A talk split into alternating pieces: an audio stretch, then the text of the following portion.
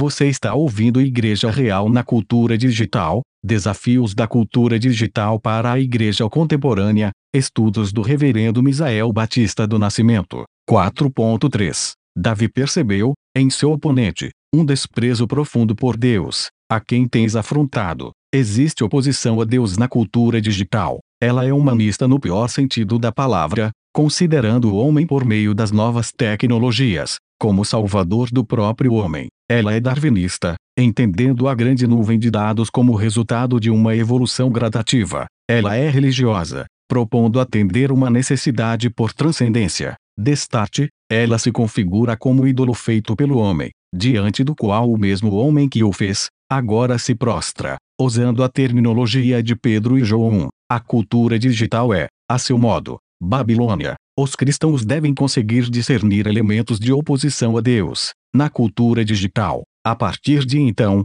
devidamente precavidos, eles devem suplicar a Deus por graça e sabedoria, a fim de saber como agir diante e dentro dela. Isso significa que devemos fugir da cultura digital. Acredito que não. Os discípulos de Jesus Cristo não podem se evadir da cultura digital. Como cristãos, eles estão no mundo sem pertencer a ele. Não peço que os tires do mundo, e sim que os guardes do mal. Eles não são do mundo, como também eu não sou. João 17, 15 e 16. Os crentes devem funcionar dentro da cultura digital pelo simples fato de se tratar de uma cultura, eles já estão envolvidos por ela. Sendo assim, é difícil pensar na igreja deixando de se comunicar com as diferentes gerações sem fazer uso das tecnologias digitais. A questão não é se a igreja deve fazer uso das tecnologias digitais, e sim, como fazer isso. Este é o tema de nosso último estudo.